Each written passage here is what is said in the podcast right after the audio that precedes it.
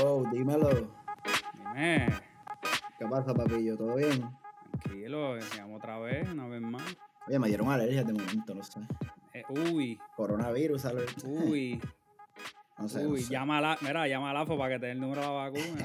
Neta, la garete. No, no, lo, lo más, lo más heavy es que me acabo de comer un, un plato de arroz chino. Yo no sé qué tenía ese arroz chino. Yo me comí arroz, papi, yo me comí arrocito blanco con garbanzo y, y pollito. Uh, duro. Antes yo comía arroz con corn beef y tostones, nada más. Uh. Nacho, un tostoncito relleno con beef. Duro. Mira, Mira, ¿qué tenemos para hoy? papi, pues Puerto Rico está pasando por, por, como siempre, está pasando por 20 cricales. Este, Normal. eh, y últimamente han salido muchas noticias de, de violencia de género que siempre han estado, pero creo que siempre nunca se le da la importancia suficiente. Y, y andamos con, con las muchachas del proyecto de albanistería para hablar un poco de su proyecto de empoderamiento. ¿Cómo están, Uy, muchachas? Todo bien. Hola. Bienvenidas. ¿Todo Gracias. bien? Si quieren, preséntense ahí rapidito. Pues mi nombre es Juli. Este, yo soy consejera de salud mental de profesión, pero entre los muchos sombreros que tengo, pues también administro la parte de los talleres de albanistería. Ok, Y yo soy, perfecto. y yo soy Alba y soy ebanista hace casi 30 años. Oh, wow. Wow. Son una vida completa. Casi, casi, sí. No quiero decir que casi me da, pero es casi me da. Ah, qué bueno, qué bueno. Pues vamos a hablar un poquito de, de- del proyecto de, de albanistería. Eh, el proyecto me imagino que es de... El, el proyecto como tal, el, el taller es en Bayamón, ¿verdad? sí, es en Bayamón, pero te voy a explicar cómo empezó Albanistería. Cuéntame. En realidad, eh, fue, un, fue un proyecto de autoempleo. Yo llevaba toda la vida trabajando para, eh, pues, para patronos y decidí trabajar por mi cuenta después de María. Así que en el 2018 eh, alquilo una casita, ah, levanto un taller y me pongo como nombre albanistería. Eh, pues, Zuli, que es más diestra en páginas y tal, me montó una página de Facebook y ahí empecé a, pues, a, a vender mis servicios. Y entonces a Zuli se le ocurrió, Mayormente los Sí. servicios que se, que se vendían inicialmente eran de restauración de muebles, de reparaciones menores en el hogar, de sí, sí, trabajo. trabajo de banistería general como tal. Exactamente. pero, pero lo, lo particular es que en Puerto Rico la mayor parte de los ebanistas eh, tienden a aceptar trabajos bien grandes que les generen, ¿verdad? Pues mucho dinero porque Claro. Sí. mucho. Y Alba inicialmente lo que estaba haciendo era reparando cosas. En vez de cambiar el gabinete completo de, de la cocina, Exacto, mi especialidad ha sido, eh, tú sabes que los pisos de los fregaderos siempre se pudren, ¿verdad? Claro. Sí. Yo soy experta cambiando pisos de fregadero. Y después del huracán María, mira, había mucha, mucha, mucha necesidad de mucha gente que, pues que no puede cambiar toda su cocina, pero se le estaba despegando el laminado, lo había que cambiar los gornes porque estaban todos escocotados, y ese Sí. del fregadero, que eso no falla, eso siempre está podrido, y con el advenimiento del PVC, magia hacemos. Y ese, ese era el Claro. Y trabajo. entonces el, el trabajo es como a domicilio. Este, sí, básicamente. Sí, porque son, peque son trabajos pequeños, no tienes que llevar- no es como que construir el gabinete completo.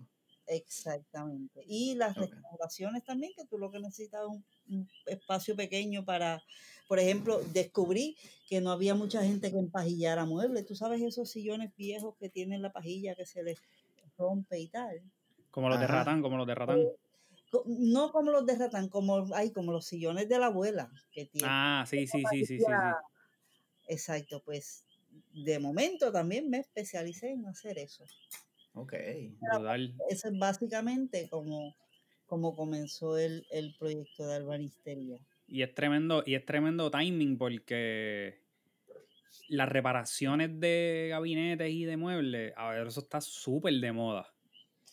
Y no tan solo de moda, ¿sabes? Eh, nosotras hablábamos de que en, para María, para el huracán María, eh, pudimos ver que la cantidad de personas diestras en Puerto Rico en trabajos que son, ¿verdad? Eh, manuales o vocacionales, por decirlo así, eh, es bien poca. Así que cuando llega el momento de reconstruir eh, y reconstruir sobre todo casas, pues hubo una demanda bien grande de esos servicios y muy poca oferta, tan poca que tuvo que venir mucha gente de Estados Unidos, brigadas que vinieron mm. para reconstruir, precisamente no porque aquí no se pudiera hacer, es que no había tanta gente adiestrada para hacer ese tipo de trabajo.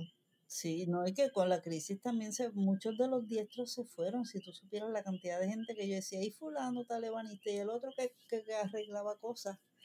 Y se, se fueron, se fueron de Puerto Rico buscando otras alternativas. Así que estamos de mano diestra, de verdad que sí. Eso que, eso que dijiste de que no hay suficientes manos que se especialicen en cosas vocacionales, yo creo que es algo bien cultural en Puerto Rico porque por lo menos yo creciendo, siempre recuerdo que, todos mis compañeros, este, ¿qué quería ser?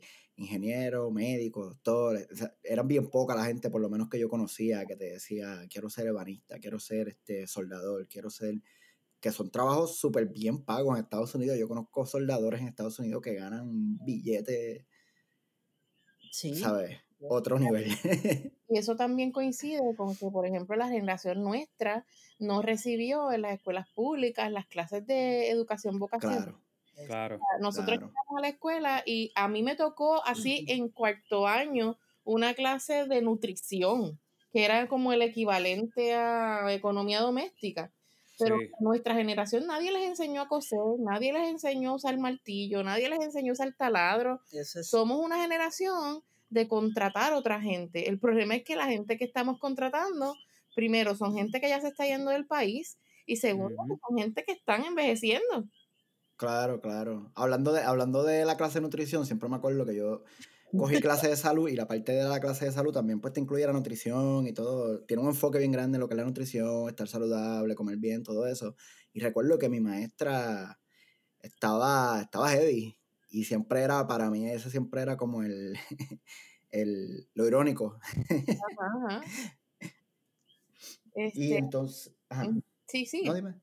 No, entonces, este, el proyecto surge después de María. ¿Cómo fue la acogida, eh, la, la acogida inicial, este?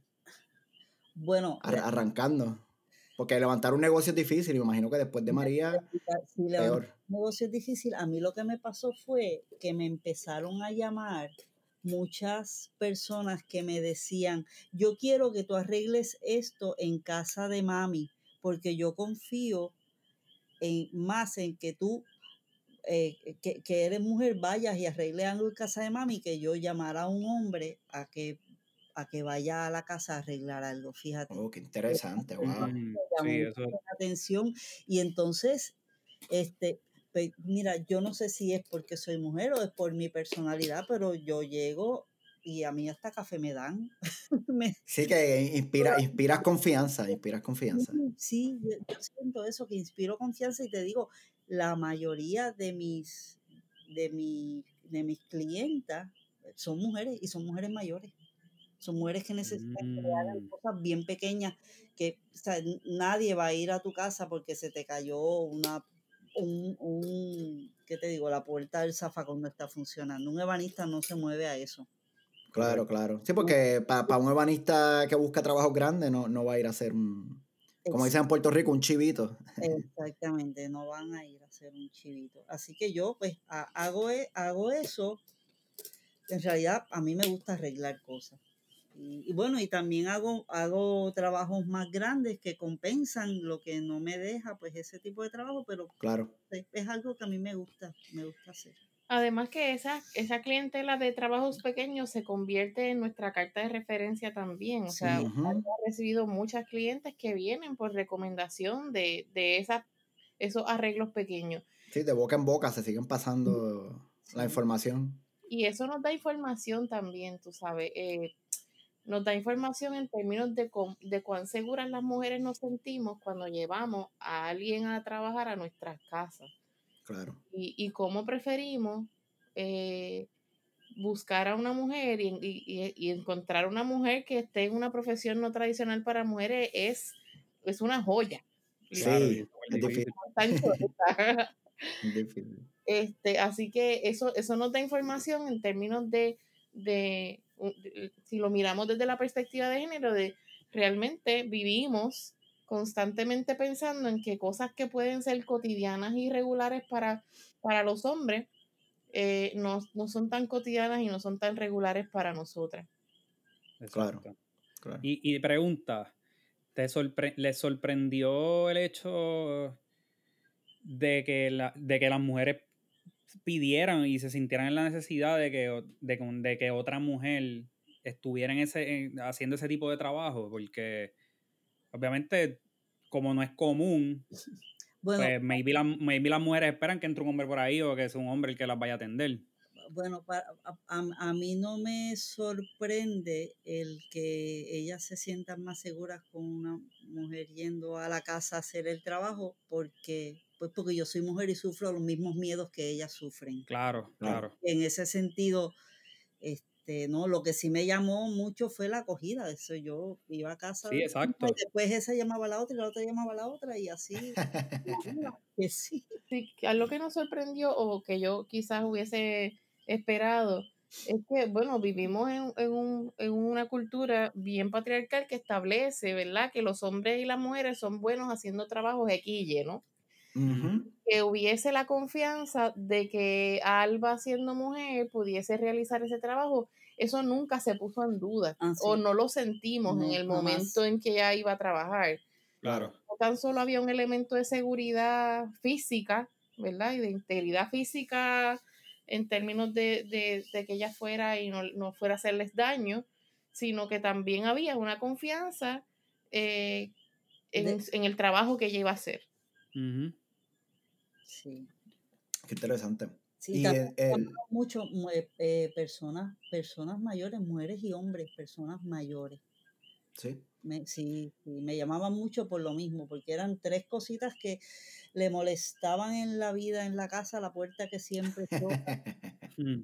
Entiendo, y que nadie se va a mover para mira, para poner puertas, aquí se necesita tanta gente para poner puertas. Yo, después de María, tú sabes cuántas puertas yo puse. Y me llamaban, la gente mayor me llamaban para eso. La puerta de María, en María se escocotó, necesito que me la cambie alguien. Allá iba yo y cambiaba puerta. No, y en Puerto Rico hay un problema de, de mucho, no un problema, pero la realidad es que hay muchos envejecientes que están solos. Ay, sí. Porque los hijos se han ido, se le han ido los sobrinos, mucha gente se, con la entre la crisis, María, los terremotos, entre toda esa mezcolanza de, pues, de, situaciones negativas, mucha gente se ha ido a otros países o lo que sea, o a otros pueblos bien lejos, y se le, se le ha hecho muy difícil a, la gente mayor, este, como, como dice usted, reparar cosas sencillas, que tal vez ellos no, a lo mejor es algo que para ti es algo trivial, como montar una puerta, pues ya han montado tantas puertas que lo haces de memoria Sí, pero... pero... Pero para ellos es una ciencia, especialmente si son personas de edad avanzada. Que ya empezar a arrancar a esa edad, pues ya hay mucha gente que no tiene ya ni la fuerza, ni la energía. sí, hay, hay, que saber algunas cositas para que la puerta te quede bien puesta, de verdad. ah, no, no, no, definitivamente. Eso es un arte, eso es un arte. Un poquito, un poquito de matemática yo tenía la, puerta del baño aquí en mi apartamento, estaba media virada. Me tardé como, como seis meses en enderezarla. Ok. Yo ¿Tú, sabes cuánto video, ¿Tú sabes cuántos videos vi en YouTube para tratar de enderezar la dichosa puerta esa? en la casa que yo vivía, la puerta se descuadró porque yo creo que mi nene se reguindaba de la puerta, porque pues, niños al fin. Y se descuadró y nunca la arreglé. Yo me mudé a la alquila, la casa, y nunca la arreglé, nunca la ajusté, le cambié, nada, nada. No me cuadró nunca la puerta. Este, pues la, la, segunda parte de lo que se convierte a albanistería también, este, para, yo creo que hace, ¿qué? Cuatro, como seis años atrás, más o menos, cinco años. Cinco, cinco o seis años atrás. Em, yo llevo 15 años trabajando con mujeres sobrevivientes de violencia en proyectos de vivienda transitoria o permanente o en proyectos de servicio.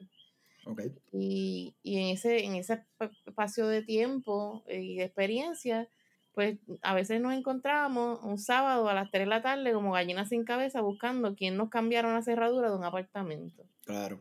Mm. y buscarlo pro bono porque las propuestas de los proyectos no, permiten gastos como ese.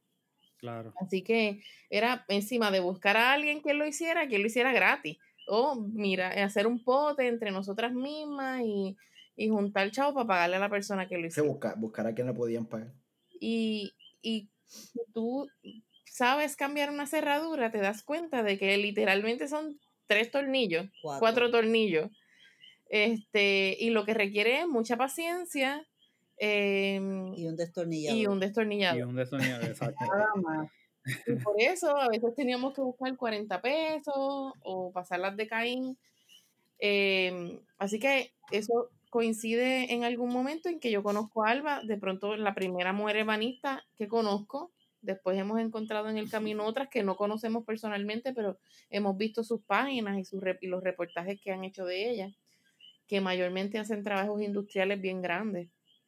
Este, conozco a, a, Alba, que es la primera mujer ebanista que conozco, y, y es como, bueno, es que ella tiene que enseñarle a otras mujeres a hacer esto porque no podemos seguir este, por la vida dependiendo de las figuras masculinas, sobre todo en la población que yo atendía, que hace, ese tipo de dependencia era peligrosa. Sí. Este, si había que, que cambiar una cerradura, si había que arreglar el sapito del inodoro, si había que este, cambiar un receptáculo o, o bregar con el liqueo de debajo del fregadero arreglar los goznes del gabinete antes eh, de irte para que no se te cayera en la puerta. O sea, esas cosas eran como cosas básicas que una persona necesita saber para poder habitar una casa. Claro, el mantenimiento, porque mantenerla fácil, pues, ¿sabes? Si la tienes, ya la tienes, pero el mantenimiento, si no se te cae la casa encima, poco a poco. Claro, y entonces, pues, obviamente también aprender a usar herramientas, este, y, y, lo que son power tools, en este caso nuestro, énfasis mayor es en el taladro y en lo que es la caladora, que te permiten hacer una diversidad de cosas bien grandes. Sí. Este, así que eh, luego de mucho esfuerzo convenciendo a Alba. porque ella, pues ahora ya le cogió el piso, pero mira, para que arranque a, hablar en público es bien fuerte. Sí, a mí siempre me ha gustado enseñar, pero siempre lo he hecho como que de one on one. Sí, de uno a uno, individual, individual. Yo quiero aprender a hacer eso yo de, de una en una, pero entonces, claro, Zully viene y quiere que yo haga de 10 en 10. y ahí se tranca el bolo. Con lo, con lo tímida que yo claro, y, sigo siendo. Y, también, pues, no de 10 en 10 tan solo, que si no, le estaba pidiendo que enseñara de una manera estructurada, ya no es alguien que se acerca a preguntarle yo quiero aprender sobre esto, sino es yo quiero que le enseñes a las mujeres sobre esto. O sea, ya necesitan salir de este taller sabiendo estas cosas que son importantes para, para habitar su espacio y no depender. Así que luego de mucho esfuerzo logramos que ella diera unos módulos de talleres, creo que fueron como seis sábados, y en esos seis sábados pues se trabajaron con las participantes, este, pues temas así, el arreglo de gondes, cambio de cerradura, este, un poquito de electricidad, un chispitito de plomería, que a ella no le gusta mucho, pero ahí le somete también. Este, y, y esa propuesta nos permitió comprarle a las participantes herramientas. Así que ellas salieron de allí, no tan solo con un producto que hicieron en el taller, que fue una extensión y una lámpara, eh, y otras cositas de madera, sino también se fueron con su taladro, con su drill drive y con su kit de herramientas básicas. Sí, se llevaron el conocimiento y las herramientas para que siguieran como motivación también, para que sigan. Exacto. Entonces, eh, lo que nos dimos cuenta de ese taller es que varias cosas. Primero que las empleadas andaban entrando y saliendo tratando de agarrar un poquito del taller también. Eso dijo que eh, esto no es un asunto de las sobrevivientes de violencia, sino esto es un asunto de las mujeres, sobre todo de las mujeres que no hemos tenido figuras eh, masculinas cerca, o que las figuras masculinas que hemos tenido cerca han entendido que eso son cosas que no debemos aprender. Claro, sí, que eso es cosa de hombres. Sí, porque estamos en un país, estamos en un país demasiado machista. Puerto Rico es bien oh, machista todavía. Exacto. Así que, o que no hemos tenido ningún tipo de estímulo, por ejemplo, en la escuela, ningún, ninguna oferta este, eh, vocacional. Así que este, eso, eso por un lado. Por otro lado, nos dimos cuenta que lográbamos, ¿verdad? Eh, que las mujeres no tan solo salieran de ese taller eh, con conocimiento, con ese proceso cognitivo que te, que te da el aprender algo, sino que había una sensación de satisfacción porque de pronto es como, diablo, ¿cómo es posible que nadie me hubiese dicho que cambiar una cerradura requiere cuatro tornillos y un, hmm. destornillador y que yo lo yo puedo manejar el taladro y que yo puedo hacer una lámpara y que yo puedo hacer una extensión y que yo puedo este, picar con caladora y que yo puedo usar el taladro. Claro, y el factor, y el factor mental de que no tienen que depender de nada y tiene que ser enorme. Sí, el empoderamiento. Y salían orgullosas de lo que habían hecho. Y así que había un efecto emocional también, no tan solo ¿verdad? cognitivo, sino que también había un efecto emocional. Por otro lado, la mayor parte de los proyectos que trabajamos eh, reciben eh, participantes que no tienen estatus migratorio regularizado. Lo que quiere decir es que la mayor parte de los trabajos que esas mujeres realizan son trabajos pues, de, de economía subterránea, limpieza de casas, cuido de niños, cuido de viejos. Aquellas mujeres que cogieron el taller y que se dedicaban a limpiar casas, empezaron a vender servicios como ponerte una tablillita aquí, ponerte las cortinitas por allá, eh, su taladro, eh, arreglarte la, la, puerta del gabinete que estaba escocotada, eh, o cambiarte el sapito del inodoro, porque fueron cosas que aprendieron en el taller y que pudieron capitalizar sobre ella. Este, así que ese, ese, esa experiencia de taller fue súper chévere para mí, porque pude ver, ¿sabes? el éxito que implicaba para las mujeres tener la experiencia y bueno, para Alba fue su oportunidad de mojarse los pies y las piernas, hasta el cuello. Hasta el cuello de, de, ¿verdad? Dando talleres a mujeres, a grupos de mujeres, estructurados de las cosas que ella sabía y, y que ella, era importante para ellas que aprendieran, con la, con la intención de que eh, de conducirlas y de apoyarlas a ser cada vez más autosuficientes.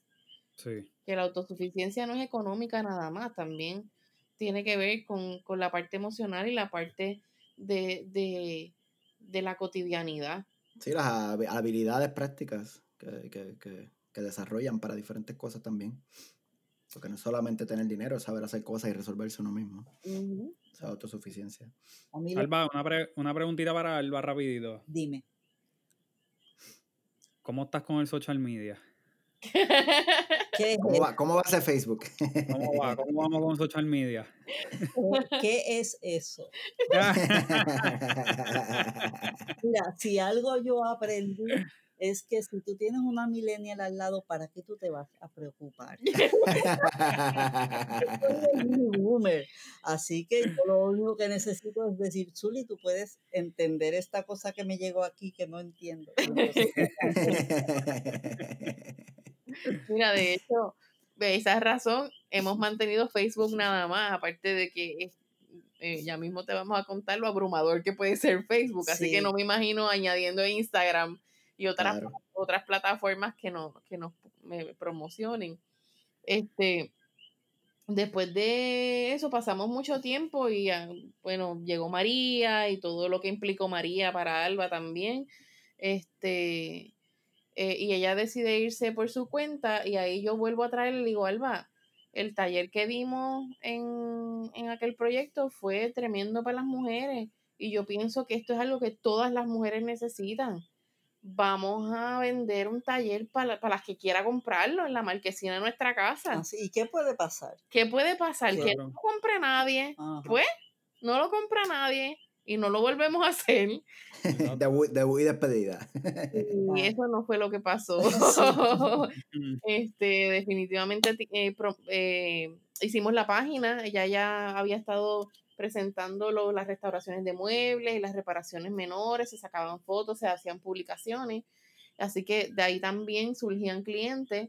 Y un día yo hago una encuesta en Facebook y digo, ¿qué les parece si tiramos un taller de handiwork 101?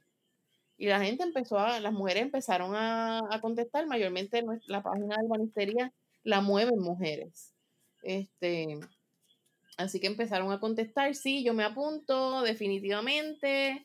Y yo creo que pasaron como dos meses en lo que logré de verdad convencerla de vamos a tirar esto, no es relajo. este, así que ahí yo tiro el primer evento de handiwork para mujeres 101, con la descripción de lo que van a aprender ese día y con el costo del taller. Y dije, bueno, pues, ¿qué puede pasar? Lo que pasó fue que se llenó en media hora. Oh, wow. Matriculé 10 mujeres en 30 minutos. Eh. Y generé una lista de sobre 30 mujeres que querían un taller de handiwork también. Sí, que esa era la lista de espera para el próximo, para el próximo es que estuviera disponible. Exacto. Y así, literalmente, yo tengo miedo cada vez que yo abro una sesión. porque es bien intensa. Eh, yo abrí una sesión hace dos semanas atrás eh, para el 21 de octubre, que pues cada taller es de 10 mujeres porque la logística del taller implica que ambas tenemos que apoyarlas en el proceso de ensamblaje y de, y de trabajo. Claro. no podemos tener 50 mujeres en un salón porque no, no damos a, abasto para poderlo hacer de manera correcta y, personalizada, ¿no? Así que yo abrí la sesión a las seis y media de la tarde, que las anuncio, ¿verdad? Dos días antes yo digo, tal día voy a abrir sesión a las seis y media. Y esto es peor que los conciertos de Bad Bunny. Esto se llenó. a las seis y media yo me senté a abrir la sesión, a las nueve y media terminé de matricular y terminé matriculando 40 mujeres. Oh, En, ese periodo de tiempo. La gente va y las mujeres van y se van contentas y se van y hay muchos ah moments en el taller. Este, nosotras nos disfrutamos mucho el saber que ellas se sienten cómodas en el espacio, que hemos logrado crear un espacio donde no hay juicio, no, tú no tienes que saber, Claro. Eh, el hecho de que ambas seamos mujeres también crea una comodidad de, que no hay, no hay que saber y que, no me van a criticar ni me van a vulgar porque no sé, ni me van a tratar de ignorante porque no sé, sino al contrario, todo está eh, programado porque queremos que aprendan y ellas puedan tener espacios de hacer las preguntas y ellas llevan sus ideas de proyecto y al final del taller pues consultan con Alba cómo lo pueden hacer este, que ese es el beneficio marginal de los talleres. Sí, muchachos. Y mira, de todas, de todos los talleres que hemos dado, que ya yo no sé ni cuántos van, todas las mujeres que han ido, desde las que tienen un poquito de experiencia con algo hasta las que jamás en la vida han cogido una herramienta, todas ellas logran montar una caja de herramientas ellas mismas con tornillitos y taladros y la cosa y se llevan el producto lo, y, y lo logran. Es como que de no saber nada a llevarse un producto que ellas mismas crean, no ha habido ni una sola que no lo pueda hacer. Y te estoy hablando desde 19 años, yo creo que ha sido la más joven, hasta las, las, las señoras que pasan los 70 años. Wow. Nadie se ha ido sin poder hacer el trabajo. O sea, no es que, ah, no puedo, Albita, ayúdame a hacerlo, Zuli, ayúdame a hacerlo. No, no, ellas lo hacen porque parte de, de lo, lo, que tenemos ya trabajado es que tú no, tú, si, si la persona, si la mujer no sabe cómo meter el tornillo, tú no vas a hacerlo por ella, tú le vas a enseñar y le vas a ayudar cómo es la mejor manera de hacerlo. Así que todas hacen el trabajo, así que es posible, todas pueden, todas se van con, esa, con esa motivación. Ah, y nosotras quedamos más felices. Qué bueno, es bien lindo, es bien lindo que, mano, que se normalice, que se normalice el tu poder, o sea, hacer cualquier tipo de trabajo, en especial trabajos que son eh, culturalmente, para decirlo así, hechos por hombres, whatever. Mm. Que en verdad es bien lindo lo que están haciendo. Así que, mami, llama a Alba para que esté pendiente de papi que está allí de esto. Mira, si supieras que al principio yo lo preguntaba, ya lo dejé de preguntar porque creo que las razones han ido cambiando también. Ahora las mujeres están llegando al taller por un asunto personal de autosuficiencia y de sentirse apoderadas. Mm. Pero al principio, una de las preguntas que yo hacía para iniciar el taller era por qué estaban allí. Y de las 10, 8 me decían, estoy harta de esperar a que mi marido... A mi marido, ese es mi mai, ese, es mi mai. Lo voy a hacer yo estoy seguro que yo estoy seguro que mi mamá te llamó también. hay un hay un meme por ahí que dice este, los hombres siempre hacen lo que las mujeres le mandan, no hay motivo para estar recordándoselo cada seis meses. Ajá, Así que la, la razón era yo me cansé de esperar, yo no quiero pedirle más, no quiero cantaletear, yo quiero ver eso dañado y quiero resolverlo de manera inmediata. Y así que lo tengo que hacer yo, porque si, si espero que alguien más lo haga, pues no ocurre. Y esa era mucha, una de las razones más común que teníamos para, que las mujeres llegaran a los talleres. Pero es bien interesante cómo eso ha ido cambiando y ahora vienen por vienen porque yo quiero aprender, yo quiero hacer, yo quiero hacerlo por, por mi cuenta. Claro. Entonces, este, y además que los, lo que nosotras le llamamos los, eh, las fotoreflexiones o el fotoensayo, ver las fotos en la página de Facebook de otras mujeres haciendo este trabajo eh, y ver lo tranquilas que se ven, lo contentas que se ven, esa última foto con la cajita, eh, tú puedes notar las caras de satisfacción, bueno, podías notarlas, ahora nos escondemos detrás de mascarilla, pero te este, podías ver las caras de satisfacción, los comentarios que hacían aquellas que iban. Así que eso también está llamando a otras mujeres por otras razones que no necesariamente es que estoy harta de esperar que mi marido, resuelva. y de los talleres para mujeres, ¿cómo, ¿cómo comienza el concepto de empezar a desarrollar lo que son los talleres para niñas? Que si no me equivoco es de 10 a 16 años. Sí. Eh, sí, eso fue, pues ya saben, otro, en Beleco de Zuli. Yo tengo un socio en albanistería. Este, tuvimos que con, la pandemia buscar un lugar más grande para poder dar los talleres, porque ya en la marquesina no se puede porque necesitamos distanciamiento. Al espacio, claro. Exactamente. Así que este, yo trabajo con eh, Elio Torres, que es, es también ebanista y es mi amigo y mi hermano. Y él toda la vida le ha enseñado a su hija Estela a usar herramientas y Estela es una de oh, nuestras ayudantes. Estela hace, bueno, cuéntale, Zuli. Este, eso coincide con que yo tengo una hija también de, de 14 años y yo le decía a Alba, mira, nuestra, si mi generación perdió lo que es la oferta vocacional, la generación de mi hija y de mi hijo lo perdió by far.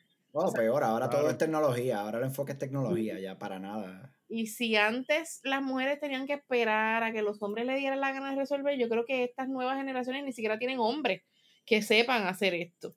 Sí, o sea, es un asunto de género, que en términos de país y de educación, hemos perdido la oferta, todo el mundo ha perdido la oferta de lo que son las... Hemos perdido los diestros. las profesiones diestras. Sí, los oficios. Así que claro una conversación que tuvimos, yo le decía, Alba, si estamos trabajando con las mujeres y es remediativo, o sea, eh, pero ¿qué pasa si atendemos a las niñas?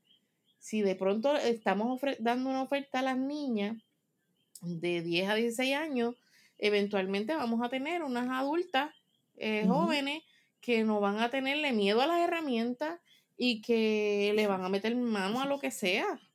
Claro. Y, lo vemos, ¿verdad? Mi hija no le tiene miedo a la sierra, no le tiene miedo a los taladros porque ha tenido la experiencia de, poder ver a Alba y de, ayudarle. Igual este Estela con su papá, con Helio, que se va con él a hacer los trabajos, pues no le tienen miedo a las herramientas, no le tienen miedo a aprender, este, y, le meten mano a, lo que sea, a lo que sea de trabajo diestro. A lo que sea. Y Zuli, ¿cómo, ¿cómo empezaste a trabajar? Eh, ¿Tú aprendiste con Alba, me imagino? Sí, bueno. Te dieron, un, te dieron un training intensivo. Intensivo, intensivo. Bueno, y después de tantos talleres que te digo, ya yo me sé este, los ahí de memoria.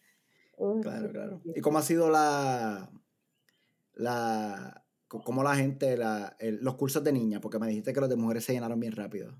Los de pues niña me imagino que también.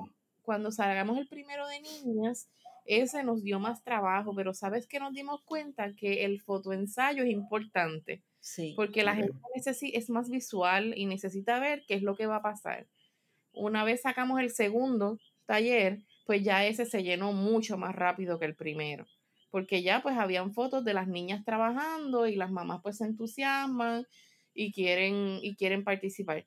De hecho, cuando inicialmente hablamos de hacer los talleres de niñas, nuestro enfoque era, vamos a llamar a esos papás a que traigan a sus hijas al taller y que, y que de paso sirva como de espacio de compartir, este, porque ellos están presentes en, durante el taller con ellas y trabajan juntas, juntos, aunque no, eh, aunque nuestro enfoque sea la niña. Este, pero eso no fue lo que pasó. De hecho, solamente hemos tenido un papá, las demás han sido mamás. Las mamás son las que están trayendo las hijas a, los talleres. Em, así que eh, ese segundo taller lo, tiramos y se llenó mucho más rápido. Y ahí yo le digo a Alba, mira, ¿sabes qué? Eh, pienso que tenemos muchas niñas que no necesariamente eh, van a poder pagar los talleres, pero que sería bien bueno que los pudieran tomar. Así que pienso que debemos tirar un taller el 10 de octubre, que es el Día de la Niña, según la ONU, y que debemos ofrecer una beca. Este, así que vamos a dar un espacio que sea gratuito para una niña y que la gente nos nomine esa niña, ¿verdad? Y, que esa niña pues tiene unas características que nosotras vamos a mirar. Y a partir de eso ha pasado algo bien maravilloso que ya nosotras hemos llorado con eso. Este, una vez tira, anunciamos la beca y la nominación, nos llegaron nominaciones, pero también nos empezó a llegar gente que quería donar becas. Nos llama el movimiento de mm. mujeres y dona una beca, nos llama la junta de directiva de Fundación de Mujeres, nos, nos dona otra beca. Y obviamente todo eso se anuncia en la página y después de eso me llama una mujer X y me dice, yo quiero donar cinco becas. Y yo, sí, eso lo vi, eso lo vi en la, en la página de Facebook, el post emotivo que pusiste. Mira, y ustedes, están, ustedes están en Bayamón, ¿correcto? Estamos en Bayamón. ¿Y ustedes son de Bayamón? No. Bueno, yo soy de San Germán natural. yo soy de Utuado, imagínate. ¡Wow! ¿Pero ustedes están viviendo en Bayamón? Nosotras vivimos en Bayamón. Ah, ok, ok, ok. Está Bayamón, fíjate, Bayamón ha sido nuestro, nuestras amigas nos relajan porque somos defensoras este, de Bayamón, porque Bayamón tiene muchas cosas chéveres eh, para ofrecer. Bayamón es la ciudad del futuro. Sí, después de María, pues, ha sido bien bueno que hayamos estado en Bayamón. Sí. ¿Cómo, cómo, vamos, vamos, vamos, vamos por ahí, ¿cómo llegan a Bayamón? Porque son de la isla, son, son de lejos. ¿Cómo llegan a Bayamón? Ah, bueno, lo que pasa es que no, yo llegué a, San Juan de Utuado este, eh, porque yo estudié en la Universidad de Puerto Rico. Ok, ok. Estudiar aquí a la UPI. Dile que estudiaste. Yo, literatura comparada. Tú sabes todo lo que eso te permite hacer en la vida. y tú puedes hacer de todo, hasta ebanista. Así que pues, yo me, vine de Utuado a estudiar a la UPI y me quedé por acá. Y entonces, pues ya después de, María, que es, yo tenía una casa en Guaynabo y se la llevó, pues ahí nos Bayamón. ¿No, te hace, ¿No te hace falta el campito? ¿Ah? Pero no, le hace falta el campito. Pero tú no escuchaste todos los coquis que yo te presenté hace un rato. Ah, bueno. No, pero coquí hay en todos lados. Pues mira, yo no soy de campo, yo soy de San aunque es pueblo pequeño, este, yo soy una chica de ciudad, a mí me gusta tener un Walgreens a cinco minutos de mi casa. Me ¿A quién no? Me da seguridad. y eso también es un asunto de, de la generación. Este, Alba, yo creo que eh, le hace falta un poco más el campo, pero todavía tiene yo soy hippie total. Lo que pasa es que estoy envejeciendo y ya tengo que pisar un poquito más de, cemento, pero yo hippie total. Pues. Mira, y ustedes están, ustedes están autocosteando todo. Eh, ¿A qué te refieres? Eh, hay ayuda, gobierno, alguien está. Los talleres son privados, las mujeres pagan por el servicio nosotras lo que hemos sí tratado es de minimizar los costos para mantener el costo del taller lo más accesible posible. Porque lo que queremos es que lleguen mientras más mujeres puedan eh, tomar los talleres, pues mejor. Sí, hemos logrado. Sí, y, te y te pregunto porque la iniciativa es, es tan buena que me, me, me digo, no, en verdad no me sorprende de que, obviamente, que el gobierno no, no apoye. pero, pero yo creo que sería tremenda, ¿sabes? Tremenda iniciativa que el gobierno diga, coño, este, eh, albanistería está brutal, este, vamos a hacer talleres en el municipio, pum, para más gente.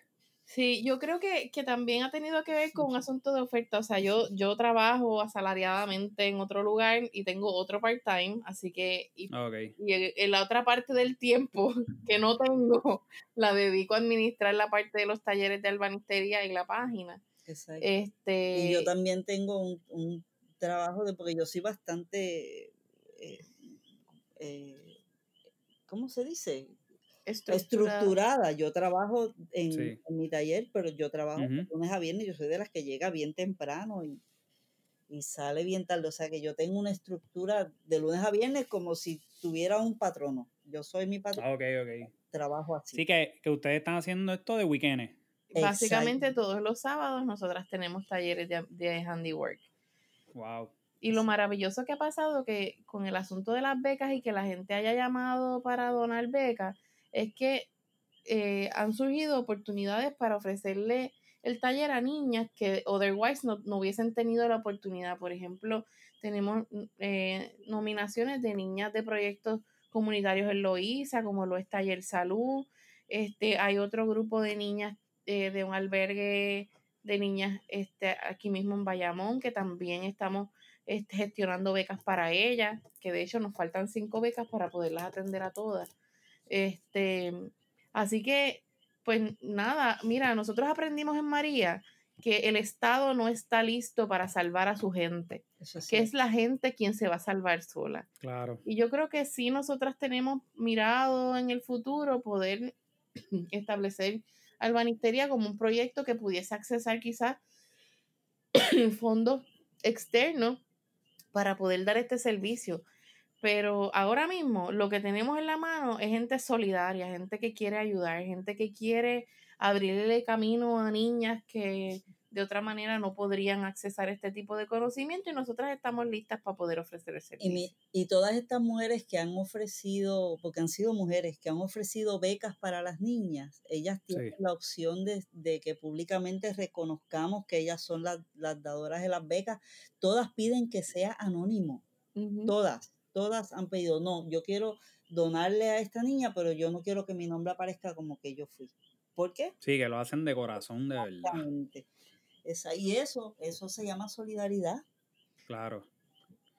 Mira, y les pregunto, eh, ahora con este, estas últimas dos semanas han sido fuertes, con todos los casos de, pues, de las desapariciones de, de mujeres y eh, creo que la mayoría son jóvenes, ¿verdad? Si no me equivoco. Sí.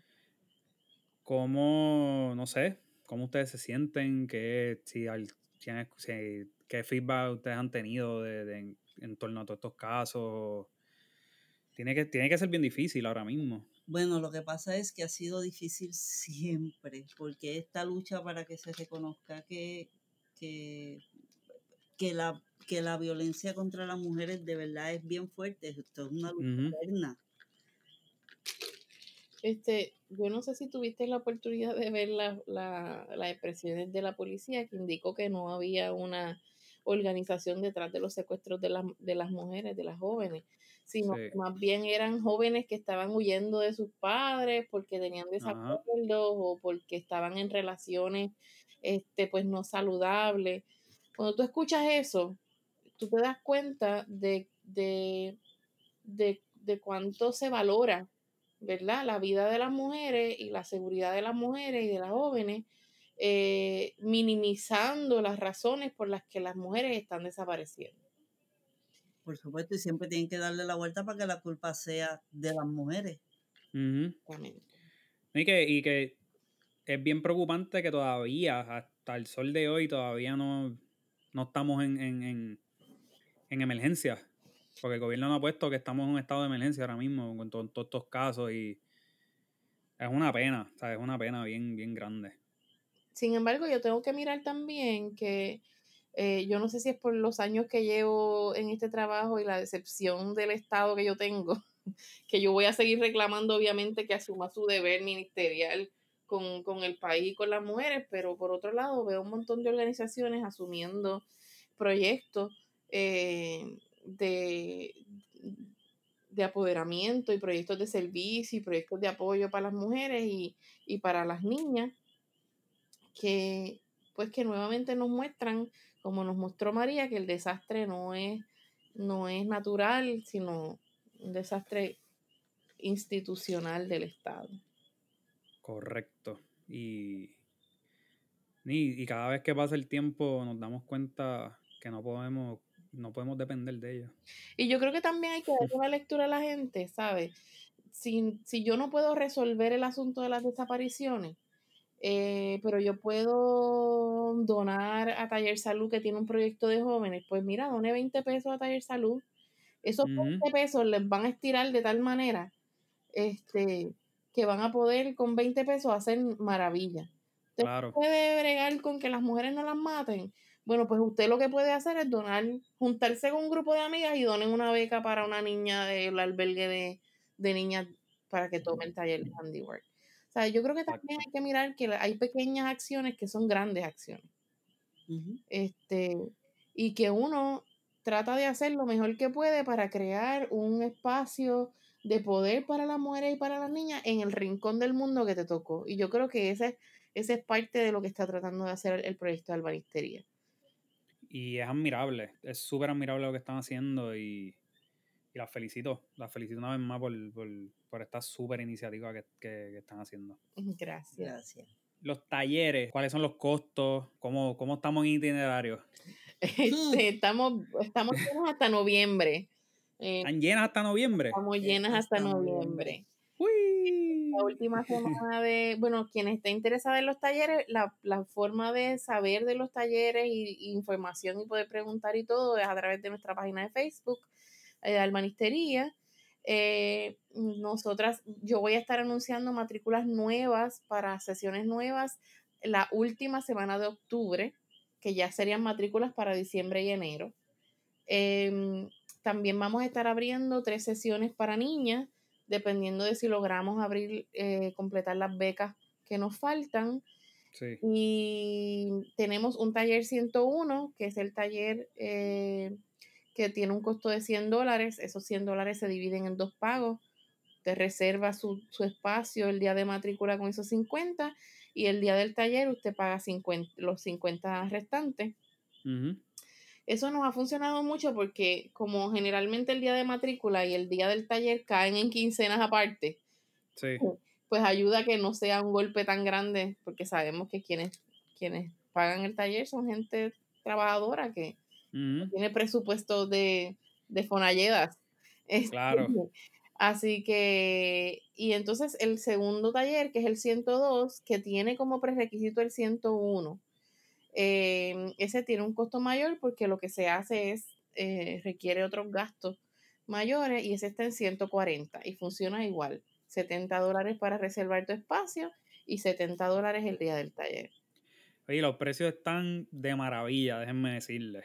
Una de las cosas que hemos logrado hacer es que para nosotros es importante apoyar los pequeños comerciantes, sobre todo si son comercios de mujeres.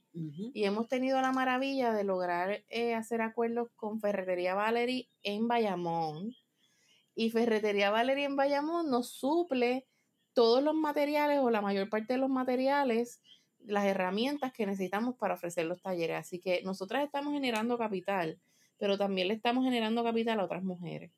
Eso no debe ser un gasto para las personas, o sea, no lo vean no lo vean, no vean este taller como un gasto, esto es una inversión para su vida. Usted está invirtiendo en conocimiento y al fin de, y el fin del día usted está ahorrando dinero también porque usted, usted va a aprender cosas que no tiene que pagar para que otros se las hagan. Claro. y nosotros también decimos, mira, si tú sales del taller este, y descubres pues que eso es algo que tú no quieres hacer, ¿verdad? Como que pues mira, ya yo no quiero cambiar una cerradura, pero tú sabes que si alguien va a venir a cambiar la cerradura, este, ¿qué es lo que esa persona debe hacer? Porque claro. Lo viste, ya lo aprendiste. No te pueden coger de boba. Esa, eso mismo, ahí, ahí eso eh, también quería llegar, que no tienes el conocimiento de, lo que de lo que por lo que tú estás pagando. Exactamente. Y, sabes el valor, que no va a venir cualquiera a decirte, eh, este, esa puerta es coco de enderezarla, no, eso 300 pesos. Y tú, güey, güey, ¿cuánto? No, no, no, no, eso vale tanto porque todo es esto y esto y esto y esto. Exactamente. Yo sé que esos son cuatro tornillitos y, ya. Que eso es súper importante también. Sí. Así que, señora, eso es una inversión, eso no es un gasto. Así que vamos, vamos a apoyarnos. Voy a esperar la llamada de tu mamá. Mami, mami, llama, llama a Alba y tírale por, tírale por Facebook que Alba, Alba te va a contestar. Claro. Si supiera que una de las cosas que yo aprendí es que, que eh, eh, para los clientes es bien importante que uno les conteste y que les conteste siempre y que les conteste a tiempo. Y me di cuenta de que, de que hay mucha gente que me contrataba a mí porque se quedaron esperando a alguien que nunca llegó. sí, eso es bien importante. No te puedo atender hasta en dos meses. Exacto. eso, le digo, no te puedo atender en dos meses, pero te llamo. Sí, y eso es bien, eso, eso es bien fundamental en, en servicio. Sí, en servicio, eh, eso es. Porque yo, yo, soy yo soy fotógrafo y lo más importante es contestarle a los clientes rápido. A mí me llega un email, me llega un email de, de algún cliente y yo, yo contesto rápido porque eso es bien, bien, bien importante a la hora de dar servicio. Si tú te tardas en contestarle a los clientes, la gente se olvida o busca a otro. Como, como yo los los adquiero los clientes a través de la página y se mezclan los mensajes de cuándo van a dar talleres a necesito que me arregles esto, se me pierden, ay Dios mío. Ya estoy poniéndole estrellitas para que no se pierda. y claro, a los de la estrellita te toca contestarlos a ti. Así que puedes decir a tu mamá que sí, que, llame. Que le va a contestar, perfecto. Ah, pues ya está ready, ya está ready para empezar el Instagram entonces. pues. Y acuérdate, mira que cuando abras el Instagram, por tienen que abrirle YouTube de por default también. Sube, como me ponen nerviosa. ¿Viste? Pero eso es fácil porque eso es poner una camarita al frente y puedes dar, puedes, puedes darle este tips en, haciendo, haciendo en video. Yo soy baby boomer. no importa, no importa. Ahora, está, ahora está en campaña que deje de trabajar para que me vaya con ella a hacer todo eso de full time. Mira, es que yo, yo veo estas mujeres que empezaron con un programita en YouTube y ahora tienen las mejores herramientas, son los sponsors. Yo quiero claro. deja esa que no le pica la mano a la gente. Pero tú sabes que nosotras, yo tuve una conversación con un distribuidor de maquita en Puerto Rico y hablamos en una ocasión, yo le mostré todo lo que estaba pasando. De hecho, le mostré las fotos que aparecen en nuestro Facebook, mayormente son maquitas, porque es lo que usa Alba en su cotidianidad y él es los taladros que estábamos utilizando. Todavía no he escuchado de él, pero eso también tiene que ver con, que no, o sea, esto es un proyectito de, ¿cómo es? De, de manualidades. Así lo, minimizan, así. Nos han dicho. Sí, no que, ustedes enseñan manualidades. Lo que es la falta de educación, ¿verdad? Bueno, y también una cultura de eso no le toca a las mujeres. pues eso te digo, Puerto Rico es un país bien machista todavía. La gente se cree que en Puerto Rico que eso no existe y Puerto Rico es bien machista. Puerto Rico es un país bien machista todavía. Qué triste. Bueno, chicas, gracias un millón por estar aquí con nosotros. Este, tuvimos unos problemitas técnicos con Jova, se nos cayó. Estuve con él en el teléfono acá dando, dando información. Eh, gracias a ustedes, gracias a ustedes por abrir estos espacios también. Claro, están aquí, esta es su casa. Sabes que aquí a la orden, cuando necesiten de nosotros, nos llaman. Vayamos a abrir el Instagram, tenemos que llamarlo. Oh, sí. Nos llaman, nos llaman, hacemos el, hacemos el lanzamiento aquí. Chicas, este, tiren las redes sociales Eh, bueno, ahora mismo tenemos la página de Facebook de Albanistería y allí pueden encontrar los fotoensayos de los talleres y toda la información de los talleres, así como las maneras de contactarse con Alba para, algún proyecto de, cocina o de restauración de muebles. Numeritos de teléfono. 787 408-1066 y 939-208-4251. Perfecto. Oye, no, y, lo de las restauraciones y lo de lo que es los DIY, eso es un mega palo. Y hay muchas cosas que la gente no, no tiene idea, que, que, en vez de cambiar una cocina completa, pueden, con los mismos gabinetes que tienen, hacer una cocina nueva y se ve bello. Algo que logramos hace poquito fue eh, contratar, eh, hicimos una convocatoria para aprendiz de restauración de muebles y Alba logró contratar dos personas, dos chicas. Sí, tengo dos chicas. Y, ellas están aprendiendo a la misma vez que están obviamente eh, trabajando y generando dinero. pero también están aprendiendo lo que es la restauración de muebles. La idea es que cuando terminen ese internado de aprendizaje puedan irse por su cuenta a hacer ese, ese trabajo. Que hace falta, que hace falta que hacer esa autonomía. Oh, sí, yo espero que sí. Y me ha gustado mucho esto de que sean aprendices, porque no es lo mismo que un ayudante. Un ayudante tú le dices, pon acá, tira allá. Un aprendiz tú le vas enseñando. Claro. Diciendo, porque la idea es que además de que, ¿verdad? Me ayuda a sacar trabajo, que lo pueda hacer ella misma eventualmente. Yo, y, ese. y que el ayudante, el ayudante lo que eres, eres tú con otras manos. Ajá. Porque tú le tienes que decir todo lo que tiene que hacer, literal. Sí,